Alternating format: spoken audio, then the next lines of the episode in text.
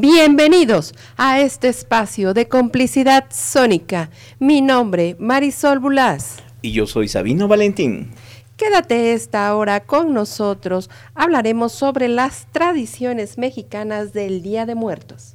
Así es, dicen que México es, diferente precisamente por eso, porque no le tenemos miedo a la muerte, sino al contrario, le hacemos burla y, y es más, nos las comemos.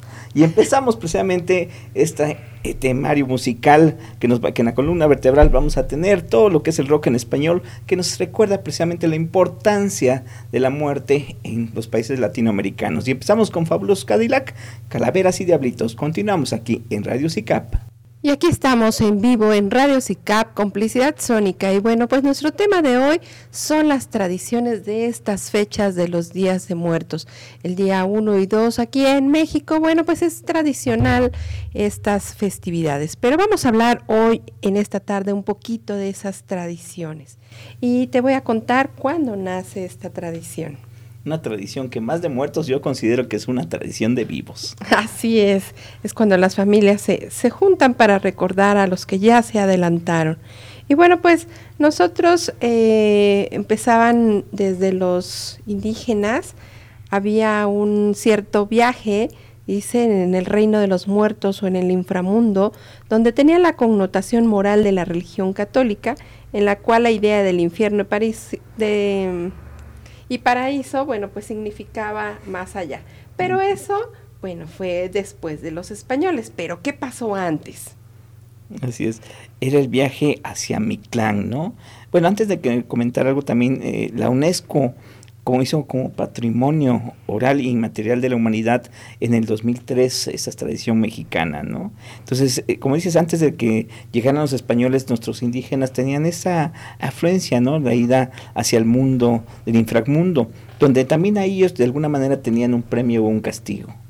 Durante esta, la época prehispánica, esta festividad se conmemoraba el noveno mes del calendario solar y el cual iniciaba en agosto y duraba 30 días obviamente cuando llegaron los españoles todo esto cambió, ¿no? Y de alguna manera se hizo el mestizaje. Y entonces también entraron algunos nuevos elementos a esta tradición, como fue las cruces de flores y algunos otros significativos que ya vienen con la connotación religiosa. Así es. Y bueno, ¿cuál qué, ¿qué conmemoramos realmente esos días? El día primero es el día de todos los santos y el día dos es el día de los fieles difuntos. Se reza en algunas zonas del país y se pasa la noche en los panteones.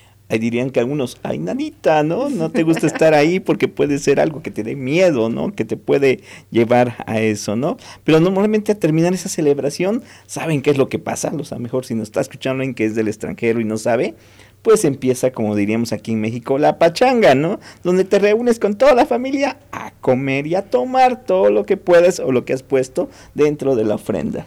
Así es, ya hablaremos sobre estas ofrendas.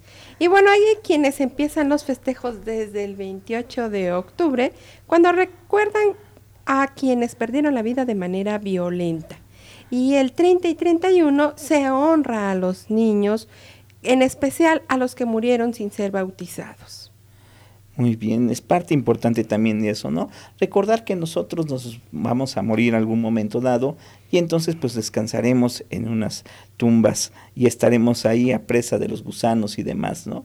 Y precisamente Fobia pues pone una canción donde habla de esto, donde dice Dios bendiga a los gusanos. Mándanos a Camina tu opinión, ¿cuál es tu tradición? Aquí te estamos esperando en Radio SICAP. Continuamos. Continuamos aquí en cabina de Radio SICAP, Complicidad Sónica. Y bueno, pues estamos creo que rompiendo fronteras de México y vamos a contarles a los que nos escuchen del extranjero las tradiciones de nuestras festividades de Día de Muertos. Y bueno, ¿cómo celebramos las familias aquí en México el Día de Muertos?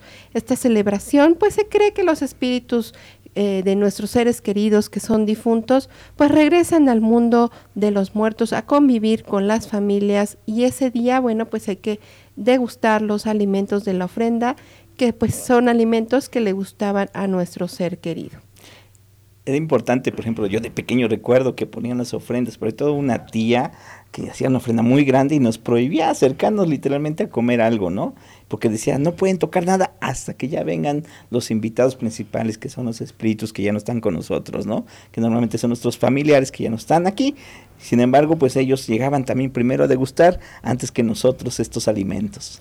Así es. Y bueno, pues también expresamos de manera muy divertida, ya sabes que nosotros tenemos esa peculiar de reírnos hasta de la muerte, con pequeñas rimas llamadas calaveritas. Así es que ya empiezas, ya me imagino que ya tengo la tuya y tú tienes la mía, ¿verdad?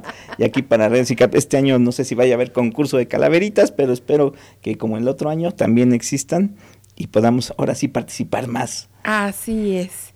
Y bueno, ¿qué hay en un altar de muertos? Estas ofrendas deben de contener pues una serie de elementos y símbolos para invitar a nuestro espíritu a viajar del mundo de los muertos al mundo de los vivos. Por eso es importante en este caso eh, poner a veces las imágenes de las personas a quien se las estamos dedicando, de los difuntos.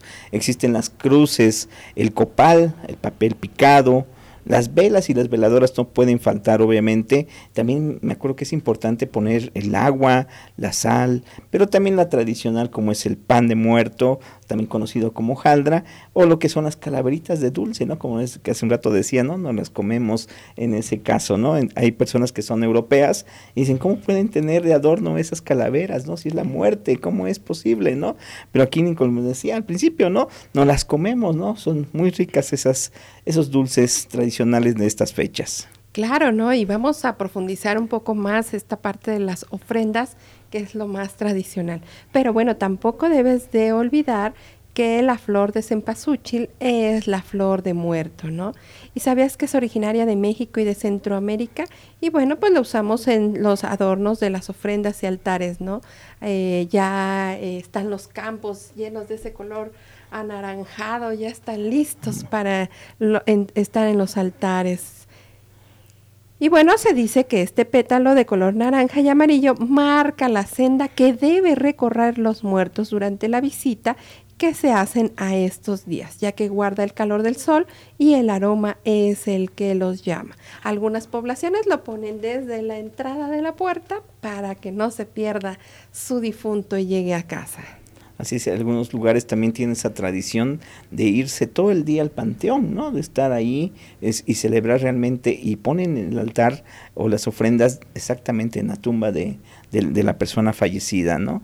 Es también muy importante eso, recordar que también en, nuestro México, eh, dependiendo de la región, esas tradiciones han ido cambiando o, o tienen alguna aculturización ya personal.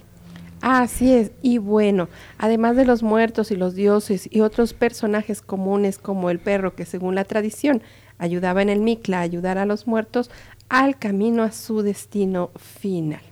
Y bueno, en el siglo XX se añadió la Catrina, ¿no? Creada por el grabador José Guadalupe Posadas y los alebrijes con una artesanía hecha de cartonería y con colores muy brillantes, ¿no?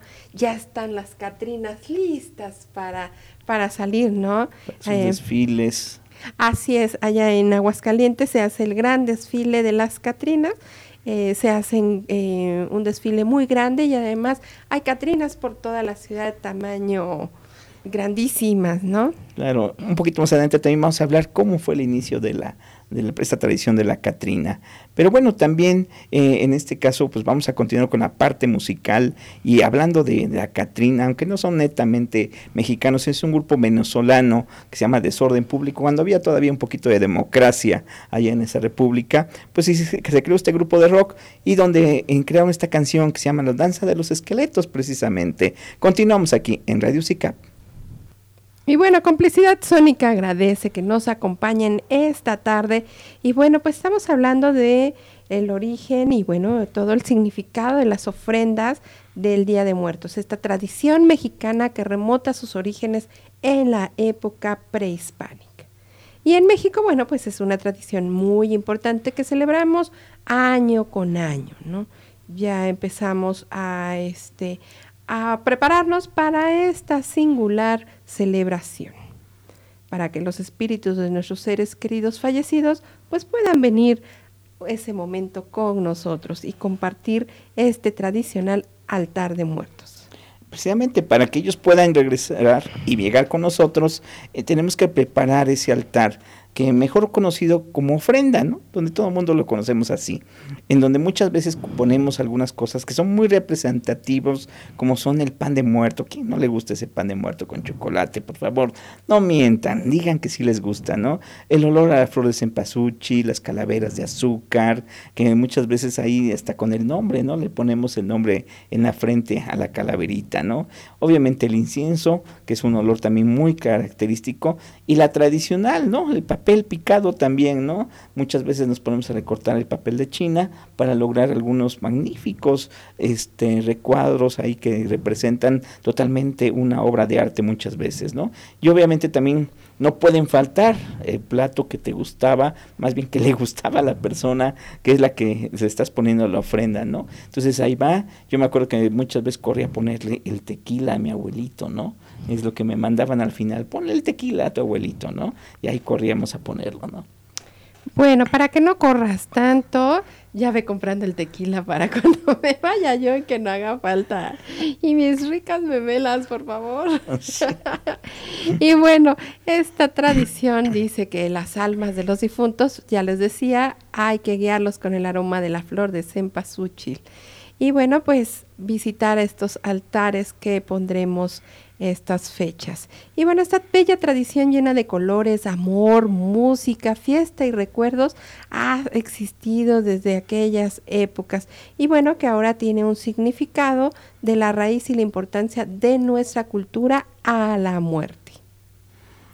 Algo muy importante es que normalmente, ¿qué es lo que hacen los difuntos cuando llegan a las ofrendas? Lo que consumen realmente es el aroma, la esencia hay personas que juran y perjuran que una fruta sabe diferente cuando la pones en, en, este caso en estos altares, en estas ofrendas, a cuando tú la pones en otro lado, ¿no? Muchas veces el sabor cambia, ¿no? Puede haber ahí este, explicaciones científicas que por, por la lumbre del fuego de las velas, claro que todo eso, ¿no?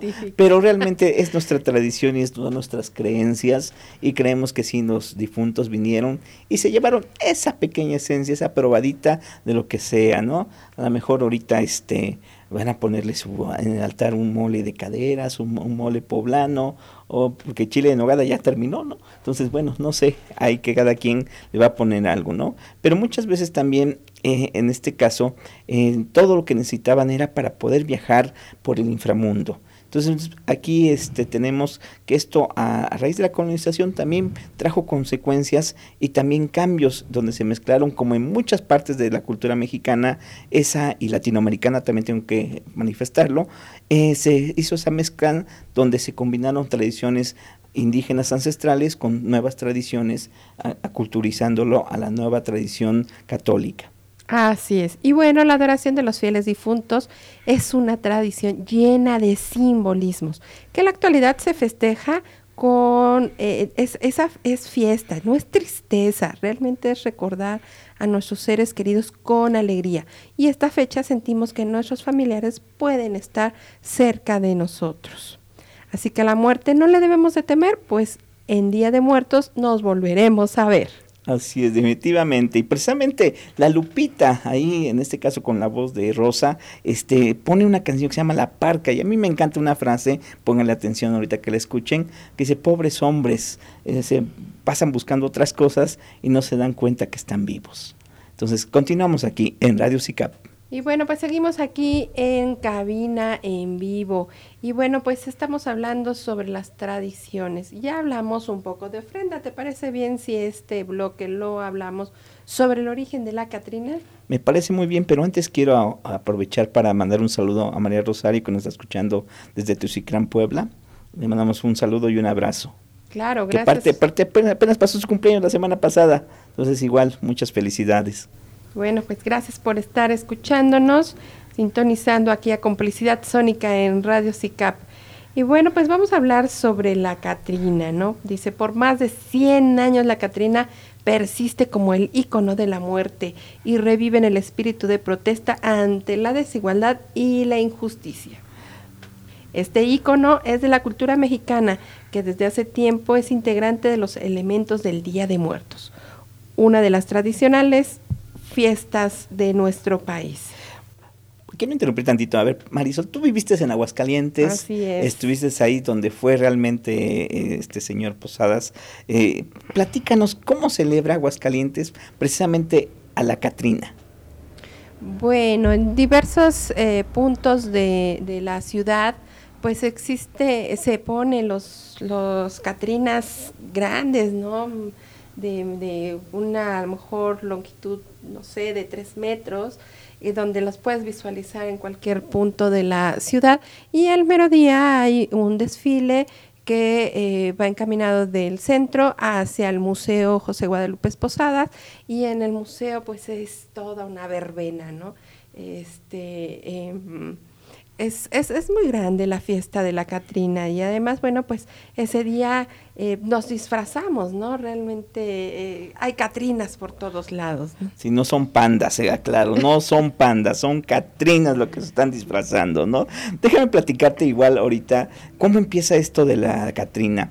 Durante las administraciones de nuestros presidentes, que era Benito Juárez, este, mm, como se el señor Ledo de Tejada y, y, obviamente Porfirio Díaz, existía una sátira, en este caso eh, en los periódicos, donde utilizaban a los esqueletos de alguna forma para atacar las circunstancias políticas y sociales, sobre todo de la clase alta de esa época, ¿no? Si se dan cuenta, viene de la Catrina, viene el, digamos, el femenino del Catrín. El Catrín, pues como se recordaba, ¿no? Era el hombre que estaba siempre vestido de traje, impecable, con su, este, a veces su, su bastón ahí de, y, y, sombrero de esa época, ¿no? Entonces la Catrina, pues obviamente era la persona que normalmente la acompañaba, su esposa, su mujer, donde pues vestía también sus grandes vestidos de seda y un sombrero también ahí. Entonces ahí con esta sátira empiezan a atacar, en este caso Guadalupe Posadas Ocampo, empieza a atacar al gobierno sobre sus, digamos, sus problemas que tenían. Así es, la Catrina en sí es el símbolo de la muerte y la sátira social, lo que vienes diciendo.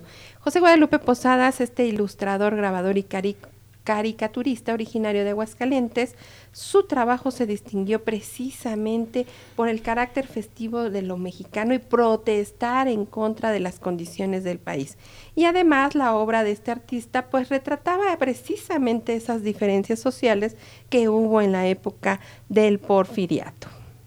Así es, igual también le llamaban la calavera garbancera. Así es. Y bueno, pues esto más se fue creando en 1912, hace este 100, 100 años. Y bueno, pues la versión original de este personaje llegó a través de un grabado en metal. Otro dato importante sobre esta primera impresión de esta figura es este sombrero que dices, este, el resto de los elementos de su atuendo, pues era algo que vino después. Y bueno, esta calavera garbancera a esta obra porque era en realidad la burla de las personas que vendían garbanzos en el país. Esta gente, a pesar de contar de sangre indígena, buscaba dejar sus orígenes a través de pretender vistos como europeos y vender esta semilla. Así es, ¿no? Entonces, eh, creo entender que la Catrina pues fue una función de satin, sata, perdón, satarizar, satirizar, satirizar a, las, a mujeres. las mujeres que alcanzaban otro nivel económico, que trataban de es. super, o sea, aspiracionistas. Algo así.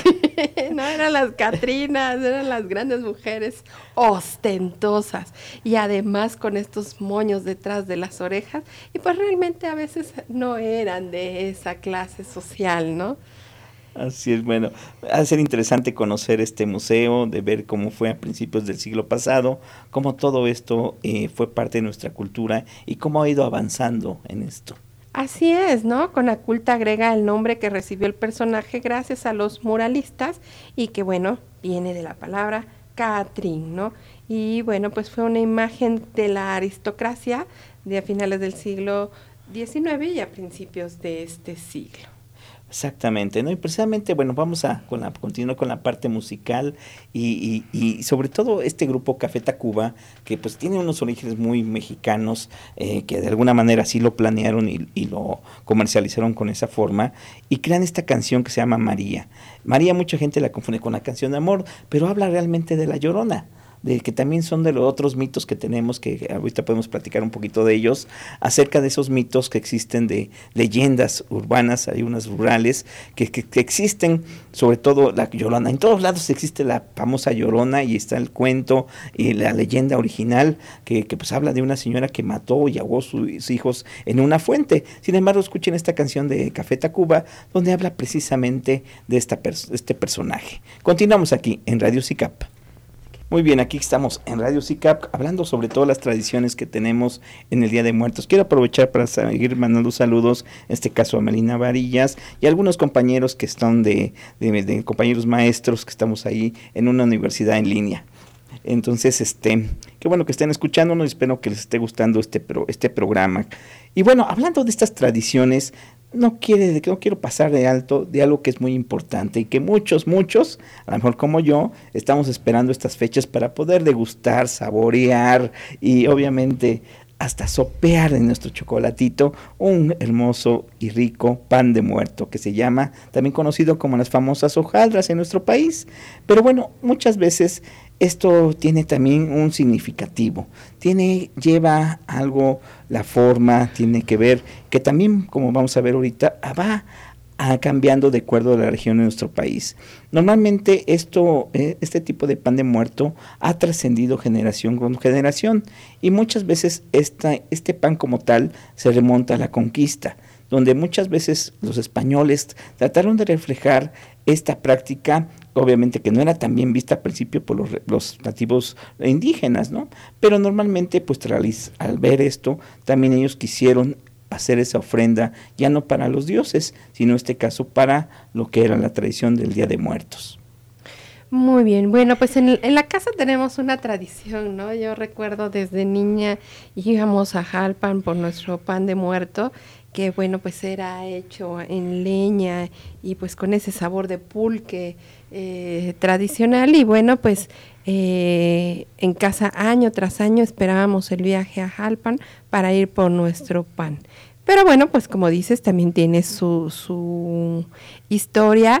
Y bueno, pues antes este, eh, esta ofrenda era precisamente a los dioses, donde su corazón era depositado en una olla de amaranto y bueno, pues se agradecía a Dios, ¿no? Los españoles decidieron sustituir esta tradición y elaboraron el pan de trigo en forma de corazón y adornado con azúcar pintada de rojo para que ella simulara la sangre. Así eran los primeros pan de muertos. Eh, como platicábamos, esa tradición eh, que podemos realizar son ofrendas a la muerte, pero de alguna manera por el pan de trigo podemos preservarlo durante la colonia. Y bueno, también la iglesia tuvo su favor y, que tenía que ver con la Eucaristía. Entonces se fusionaron esas tradiciones, tanto lo prehispánico como lo español, y obviamente con la religión católica, para llegar a la industria panificadora de nuestro país en el siglo XVIII octavo. Entonces, donde realmente se perfecciona la producción del pan, y ahí es donde empieza a ser de forma circular, representando el ciclo de vida y la muerte en un círculo pequeño en la parte superior que simula el cráneo, y cuatro figuras de masa en forma de hueso, precisamente para representar a la muerte. Y bueno, ya me dejas lo más difícil, ya que estos significados pueden ser las lágrimas, del ser querido o los huesos, ¿no? De esos cuatro puntos este, cardinales que representaban a los dioses prehispánicos, que eran Quetzalcoatl, Tlaloc, Tutec y, Tex, y Textatlipoca. Y a partir de dicho estilo, bueno, pues diferentes estados le dan un toque personal. Y los hay solo barnizados con huevo y mantequilla o con azúcar rayados de naranja o un toque de azar. En Puebla aquí eh, tenemos el, azúcar como adorno con ajonjolí y en lugar de azares es un toque de anís. Y por ejemplo en Oaxaca se hace la pasta hojaldra e incluye un pequeño rostro o un recuerdo del ser querido. Así que depende de los pueblos, se quedaron con esta tradición colonial de adornar el pan con azúcar de color rojo, sobre todo en la parte de México, eh, simulando los sacrificios humanos y en Michoacán se crean la llamada almas de ánimas, cuál es el pan, literalmente en forma de cuerpo humano. Así es, últimamente pues también la tradición se ha estado rompiendo un poco porque algunas pastelerías tratando de afrancesarse un poquito le han puesto el relleno, que el relleno de, de crema con queso, con Nutella, pues ya no es la tan, tan tradición, ¿no? Bueno, al menos yo soy un purista hacia la tradición y pues también es un sabor diferente, ¿no? Que yo lo veo como un pan muy rico, pero no me sabe pues no puedo decir a muerto porque no he probado nunca un muerto, pero sí puedo decir que no me sabía un pan de muerto, ¿no? En este caso, ¿no? Entonces es importante preservar estas tradiciones que han hecho nuestra cultura tan, tan grande, ¿no? Y bueno, siguiendo en este caso con la columna vertebral de la música, pues llegamos a escuchar a la renga con una canción que se llama La balada del diablo y de la muerte. Saludos a todos los que nos están escuchando. Y bueno, continuamos aquí en la recta final de complicidad sónica. Y bueno, pues estamos hablando sobre las tradiciones de Días de Muertos. Yo no sé si esta sea una tradición, pero qué bonito es platicar de las leyendas más emblemáticas de nuestro país en estas fechas, ¿no? Yo creo que eh, el aroma del chocolate, las visitas de nuestros difuntos, pues se presta para platicar sobre nuestras leyendas.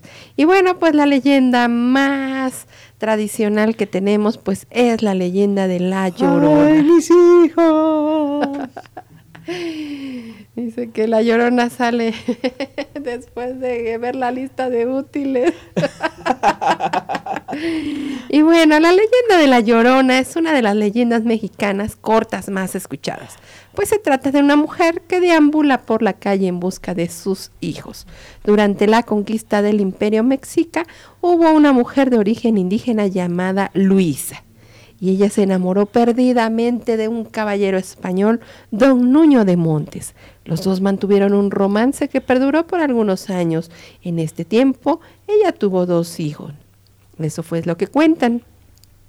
Luego el día de que su amado se fue sin más, abandonándola a ella y a sus hijos para casarse con una mujer alta de sociedad, y al sentirse engañada por el hombre que amaba, se cegó de un profundo odio tomó a sus hijos, los llevó al río con mentiras y finalmente los ahogó.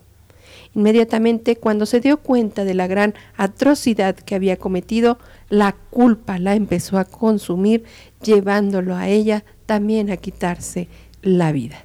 Lo que se dice de lamento, que actualmente muchas personas dicen que por la madrugada, especialmente en lugares donde hay agua, se puede escuchar el famoso lamento Ay, mis hijos. Si llegas a escuchar estos lamentos de la llorona muy cerca de ti, no pasas de un buen sustito. Pero si lo oyes lejos, preocúpate, porque esta, esta podría estar bien cerquita de ti. Y aunque en algunos pueblos se cree que cuando se escucha la llorona es un aviso premonitorio que dará aviso a una muerte en esa zona. Y este fantasma femenino ha sido fuente de inspiración para películas y bueno, pues ahí está la leyenda de la Llorona. Así es, esa es una de las grandes leyendas. Yo tengo otra leyenda que, que, tiene que ver mucho con el Día de Muertos, donde cuenta que hace muchos años una persona que, que realmente estaba molesto con todo y había fallecido su esposa. Y su hijo pequeño le decía, mamá, papá, vamos a ponerle una ofrenda a mi mamá. Y él decía que no, que estaba en contra de todo eso, ¿no? Y que no creía en nada. Y entonces le dijo al niño, bueno, si quieres ponerle algo, ponle unas piedras.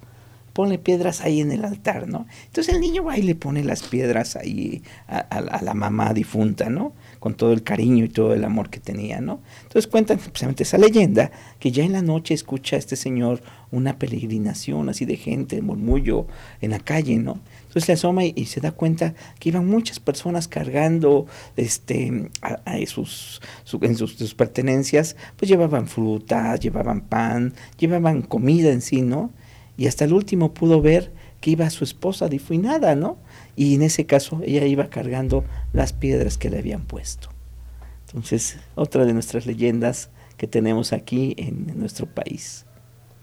Y bueno, pues a veces te subes a un taxi y te platica todas las aventuras que tienen en estas fechas, ¿no? Tenemos que hacer un programa especial de leyendas porque falta la quemada, el nahual, falta también obviamente algunos el charro negro, ¿no? Que están las momias de Guanajuato.